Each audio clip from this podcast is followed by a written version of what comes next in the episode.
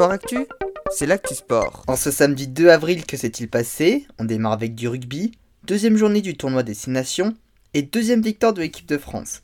Large succès 40 à 5 face aux Irlandaises. Elles sont donc provisoirement en tête en attendant le résultat de Pays Galles-Écosse qui se joue actuellement et la rencontre Italie-Angleterre de demain. Toujours en rugby, 22e journée de top 14, Montpellier restera leader du championnat puisque les Montpelliérains se sont imposés 23 à 10 face à Perpignan qui pour sa part reste 13e et est donc en danger face au maintien.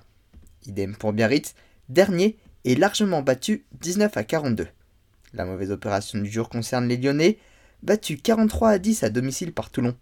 Actuellement 6e, les Lyonnais sont sous pression, surtout que Clermont 7e à 1 point s'est imposé 41 à 10 face à Brive.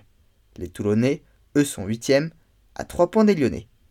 Dernier résultat, victorieux de Toulouse 19 à 13, les Castrés passent devant les Toulousains au classement et sont désormais sur la troisième place du podium. En football, début de la 30e journée de Ligue 1, Rennes et Nice se sont laissés sur nul un partout.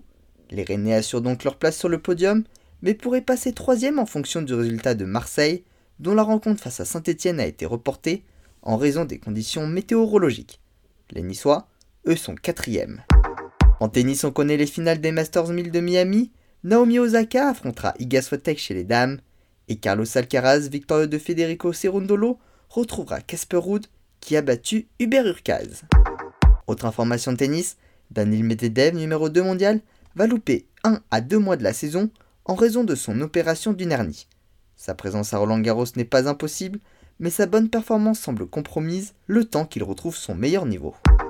En natation, retournement de situation, Disqualifié jeudi pour avoir fait une coulée trop longue en crawl sur le 400 m 4 nage, Léon Marchand participera bien aux mondiaux sur cette distance cet été en Hongrie, puisque la décision a été annulée après le visionnage de plusieurs vidéos. Avec un temps de 4 minutes 10 et 38 centièmes, il a effectué la meilleure performance française de l'année. Il s'est également qualifié sur 200 mètres brasse. En basket, c'est désormais officiel, Monaco jouera les playoffs en Euroleague. En plus de sa victoire avant-hier contre Milan, comme je vous l'ai annoncé dans les actualités d'hier, la victoire de l'EFS Istanbul face à Berlin les a assurés de terminer dans les 8 premiers. Enfin en volée, c'était la finale de la Coupe de France féminine. Le Canet a battu le RC Cannes 3-7 à 1. Ce soir, ce sera la finale de la Coupe de France masculine et Tours affrontera Chaumont. La rencontre est à suivre en direct sur Sport en France à partir de 20h. Voilà pour les actualités du jour. À demain dans Sport Actu.